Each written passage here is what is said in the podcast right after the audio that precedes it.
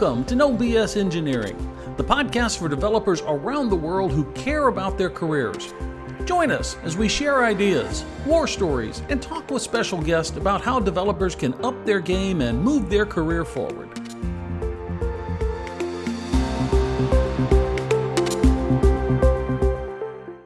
Everyone, uh, welcome to another episode of the No BS Engineering Podcast, the show for career development and self improvement for software engineering professionals and everyone else in IT who really want to kickstart their career to the next level and learn some invaluable hacks for their own professional improvement. I'm here with my co host, Cal Evans. Say hi, Cal. Hey. Today's focus is farther from technology, but just as applicable to the broad technical community when you think of it.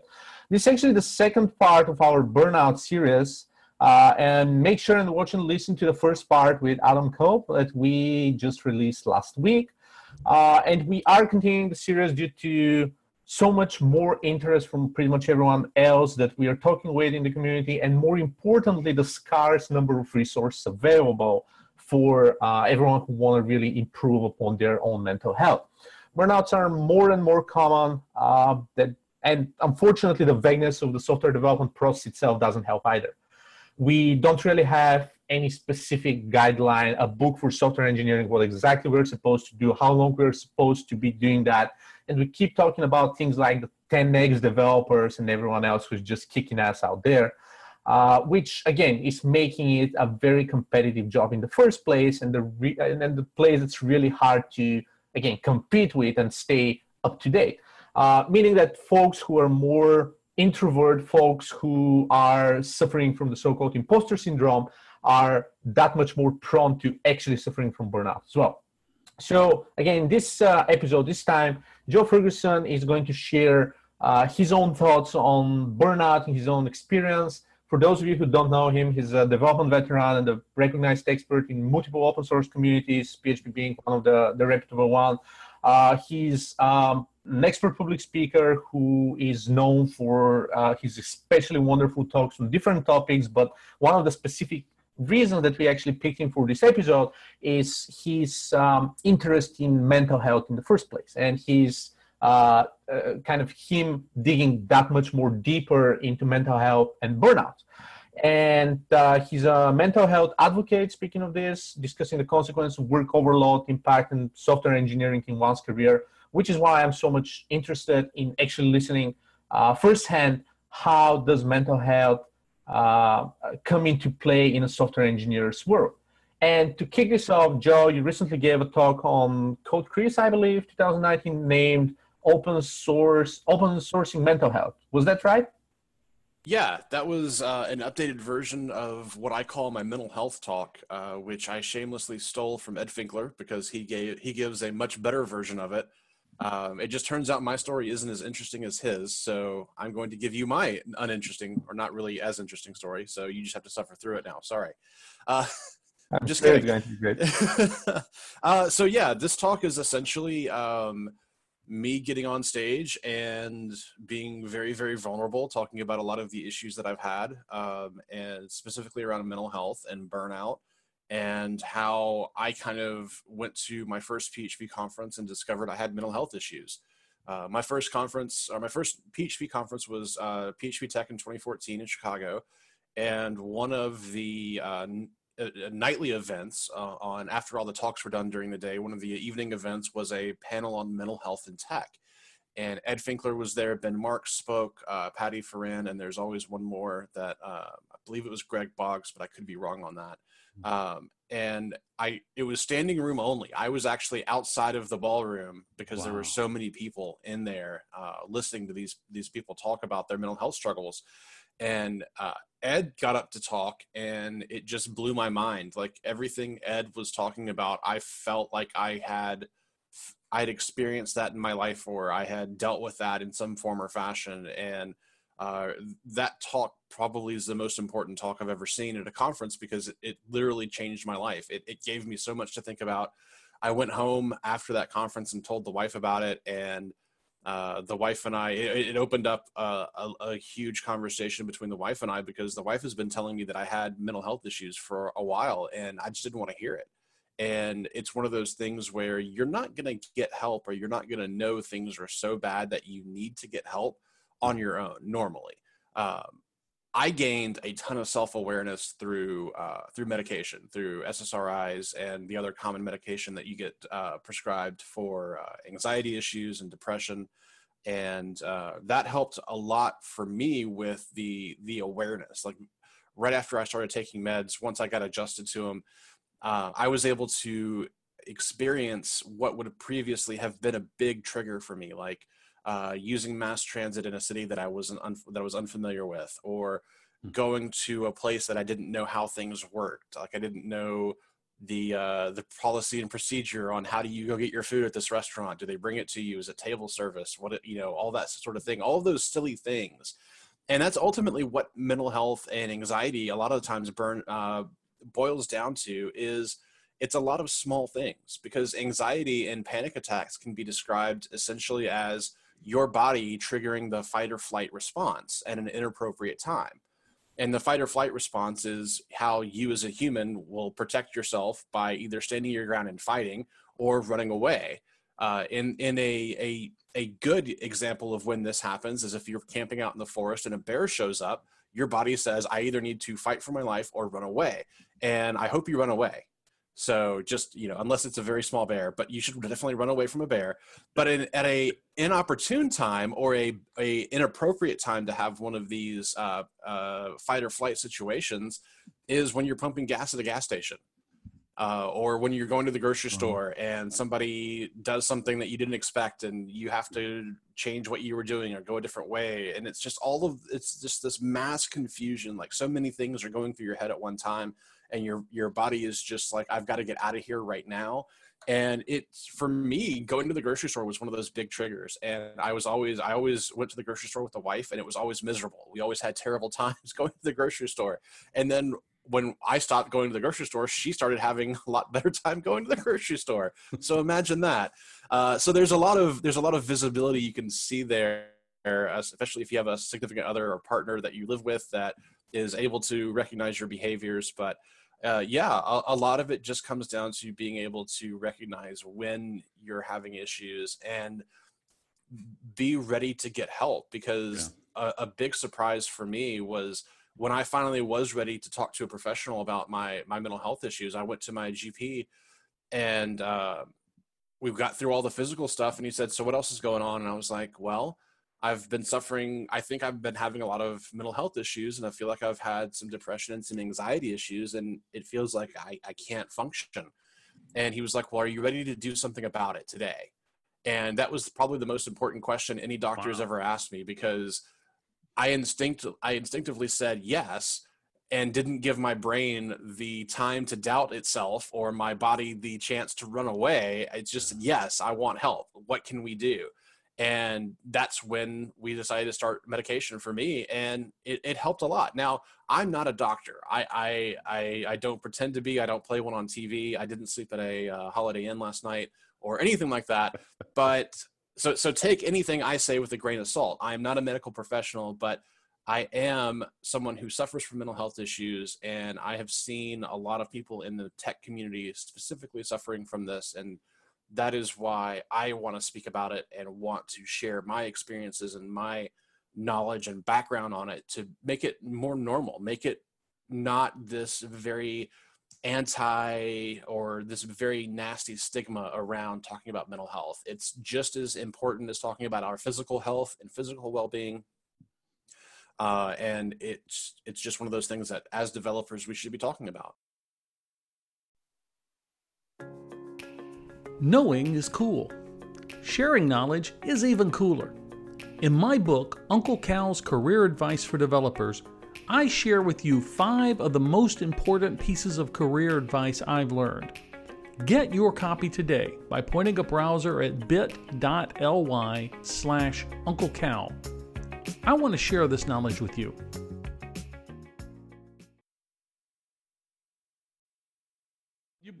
Brought a couple things. I'm gonna loop Adam in here in just a second, but I got two two really quick um, anecdotes.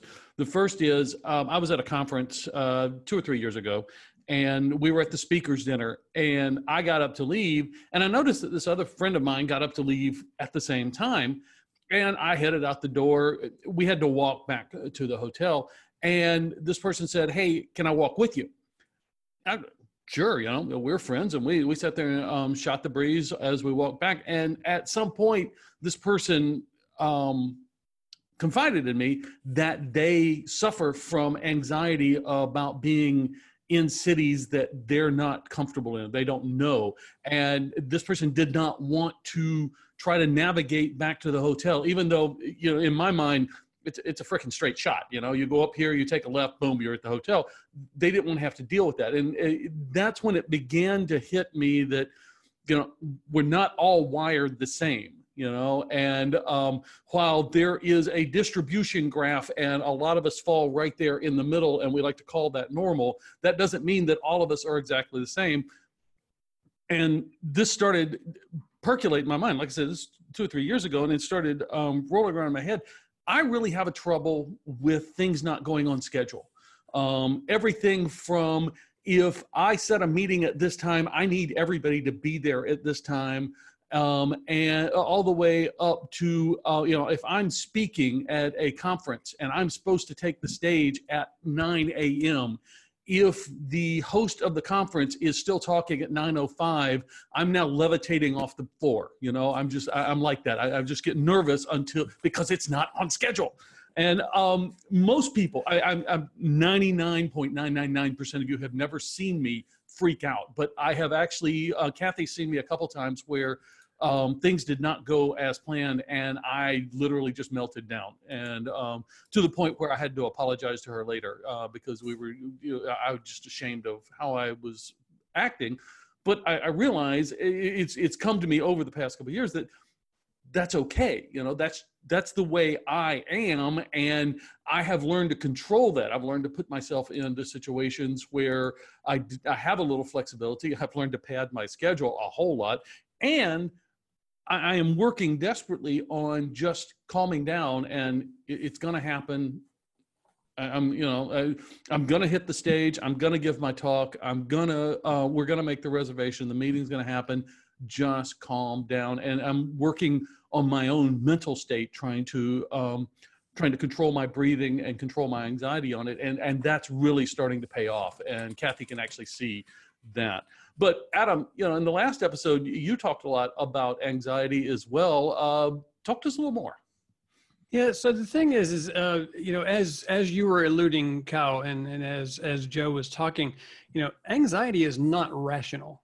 Nope. We we are not rational human beings when we're going through anxiety. We are not rational human beings when we're going through an anxiety attack. I can't tell you how many times I was in my car and have an anxiety attack and and i'm i'm flashing my lights and beeping my horn and going through red lights and going through intersections that i should not even be entering let alone going through without paying attention to the light changing. I you know i'm fortunate that i've not had any any bad repercussions from that back back then. I mean now i've got things under control but um but at one point it's just not rational. You just don't you don't behave like a rational human being. Anxiety has got you. Um, kind of a segue as many of you know, I do long distance ultra running. Mm-hmm. And and, uh, and you might say, well, what's that? How's that going to come come back as a good example? But the thing is, is I run. I'm I'm trying to run 100 miles in a 24 hour time period. Now that is not something that your body rationally can deal with, right? So oftentimes once you hit 50 60 70 80 miles your brain literally tells your body that it is breaking that it's it's the world is ending. Things are uh, about to happen terribly. The hardest part about running those kinds of miles is not the miles themselves because you can train your body to run 100 miles or more. It's not that big of a deal if you do it repetitiously. The problem with running those kinds of miles is learning how to overcome your brain telling your body to stop and telling your and coming up with any excuse that it can think of to tell your body to stop. I mean, it your brain manifests pains and manifests issues to stop you, and that is that emphasizes the strength of what our brain can do. And on anxiety, it is exactly the same thing. Your brain will manifest things and make it seem like the world is about to end, and you have to stop whatever you're doing right now. Um, and so, so it's a very powerful thing.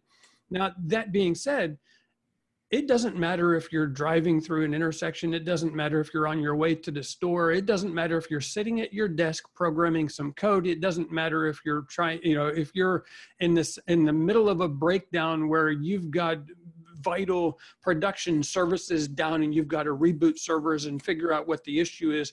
You know, if anxiety kicks in, you're not going to be doing those things, right? Because it's not rational you are going to be stopping. So it can very much affect your job. It can very much affect your day-to-day life. Uh, Cal, you have a, you have a, a, wonderful wife, Kathy, who is forgiving when when you when you snapped, and I can only imagine. But um, but the thing is, is you know we have loved ones around us that forgive us but the thing is is it's not rational. It's not it, it is things that make us behave in in very negative very terrible ways. And um, and so so it can be bad. It can. Yeah. Yeah, most definitely. And Cal, sorry for interrupting you, but uh, something that I just observed and I found very interesting is uh, pretty much everyone here mentioned, uh, you know, significant others in that conversation of mental health. And one thing that's extremely curious here is that we have all received advice from people close to us, be it our uh, wives or significant others or um, you know maybe closest friends or, or, parents but whenever you have a close connection with someone uh, people are prone to be defensive when it comes to something as personal as mental health mm-hmm. and it, like if you want to help someone around you with uh, mental health or something else and if they're close to you odds are they are going to wrap around their own uh, shell and they are going to push you back because this is a this is an intimate issue. This is something that people are ashamed of. It's something that people are worried about. This is uh, this is even something that people are uh, afraid of when it comes to to mental health. And I have a cousin who's dealing with um, with some anxiety attacks now, and he also has um like he, he he just has fear of death and you know everything is going to come to an end and things like that and and he's in the military and and just like I, you know, I asked him, well, can you just turn to your, you know, senior officers and everyone else out there because it's a normal thing. We all know how veterans are working and whatnot. And he said, well, no, because I'm afraid of my job. I've been there for what, 20 years or so. And if he shows himself as vulnerable in that type of, of a job, this isn't really going to help him at the end of the day. And, um, and, and, and yeah, I mean, like it, it, it's really it's a paradox of sort because we should be able to turn to our closest people we should be able to be talk openly about that but nevertheless it's not really as possible and that's why i want to thank you guys for for actually talking openly about that because i've seen better results from people who attend conferences and listen to podcasts and read books or watch youtube videos on that type of sensitive topics because it doesn't seem personal to them. They can relate with it, but it doesn't feel like they are getting attacked on this topic. And that's why I'm so grateful for you talking about this openly in the public. Yeah, uh, to that end, I mean, uh, you hit on a great point there, Mario, which is uh, our, our friends, our families, they often notice these things before we do, right? Mm-hmm. Um, you know, I remember when I was when I was working as an area manager before I became a regional manager, one of our contractors, um, you know, I was I was snapping at him, and and I mean, I really snapped at him. I was mean and nasty to the man, but he was a very loving person and a very great great person. I and I come to respect him till this day but he approached me. He said, uh, he said, do you realize you have a problem? And, and I said, what, what do you mean? You know, and he said, well, you're, you're, as you're talking, as you're going through your day to day, you're really jerky. Your emotions are really jerky. You're shrugging your shoulders, trying to fix your un, uncomfortable shirt. And you're doing a lot of these involuntary motions that you just don't realize you're doing. And he says, that's anxiety. Mm-hmm. Mm. And uh, and at that point, now I already had anxiety attacks prior to that, so it wasn't a new thing to me. But it was new to me that other people could observe these these uh, things. And, yeah. and, even today, my wife does the same thing. She'll tell me we'll be sitting in a movie theater or, or, we'll be going to bed at night, and I'm constantly fixing the sheets before I finally fall asleep because I can't get them quite in the comfortable place. And and my wife will say, "Stop." You know, your anxiety is getting the best of you. You're you're you're no, longer fitting in your clothes well. You're no longer, uh, you know, I can't sleep because you keep moving the, the sheets. And so it's these little involuntary things that we don't necessarily see that we're doing over and over and over again but other people do see them. And if you have a, a you know my my loving wife she's uh, she's very patient with me on these things. She's like you know hey i'm seeing some red flags just so you know yep yep hey joe since you brought us in why don't you give us the last word so the best thing I think anybody can do uh, when thinking about burnout, especially if you're a manager, is uh, in the U.S. and Canada and in parts of Europe, there is a program called Mental Health First Aid. It is an eight-hour certification class that you can go take. It is exactly what it sounds like. It is uh, preparing you and giving you the tools to manage a potential uh, mental health emergency. Uh, just like first aid and first uh, first responders are taught first aid and triage uh, tools and, and, and things to do. Mental health first aid is a huge thing uh, that you can do. It helps you be aware of others around you, be, be able to spot people who may be in crisis, be able to triage a, uh, a situation, to be able to de-escalate it if some if you find somebody that is in uh, is in chaos or uh, having an episode or anything. Uh, it doesn't give you the tools to go prescribe medication. It doesn't make you a doctor. It doesn't do any of those things. It doesn't make you uh, you know, somebody, you know, y- you don't go up to somebody and say, stop being crazy. Uh, that, that, that doesn't, that never goes well. Uh, mm-hmm. that, that t- turns out. Uh, but it, it, does give you a lot of appreciation for what people go through, especially if you don't suffer from any mental, mental health issues. Yeah. You don't have to be a mental health uh, sufferer or issue. You don't have to have mental health issues to be able to help people who, uh, or just be cognizant of people who may. Uh, so yeah, that's my the the if everybody would go do that, or also you can also help contribute to the open sourcing mental illness uh, organization by going and taking our 2019 mental health and tech survey. It's mm-hmm. about a 30 minute survey. It gives us lots of really valuable data. At the end of the year, we open source all of these uh, results uh, completely free under Creative Commons licensing so people can go analyze our data. Excellent. Hey, Joe, I want to thank you for um, being a part of No BS Engineering here today. Um, Adam had to drop off. He's got another commitment. But, Adam, uh, if you're listening, I really appreciate your input. And um, I really appreciate both of you stepping up and sharing your story because um, I, I, know that's, that, that's difficult um, for for a lot of us to to open up and share. So I really appreciate that. Hey, audience, thank you for being with us here for this uh, special episode of No BS Engineering. If you like us, we really appreciate if you'd go out to iTunes and um, give us a rating. If you like what we're doing, give us a five star rating, leave us a comment. Let us know though. You can find us on Twitter, No BS Engineering. Um, most of you know my email address, cal at calevans.com. Drop me an email, drop me a tweet. Let me know what topics you want to talk about about developer career advice because uh, Mario and I have been around the block a few times. We would love to share our experiences with you. So until next week, we'll talk to you later. Thank you for joining us for No BS Engineering. And we're out. Okay. Awesome job, Joe. Thank you so much. Mario, I will cut this and um, the audio will go out uh, tomorrow. Uh, I'll drop it and get back on schedule for next Tuesday. Absolutely. Thanks again, Joe, for thanks, you, thanks you guys. Appreciate it. Much appreciated. Yeah. Have a good one. Bye bye. Bye bye.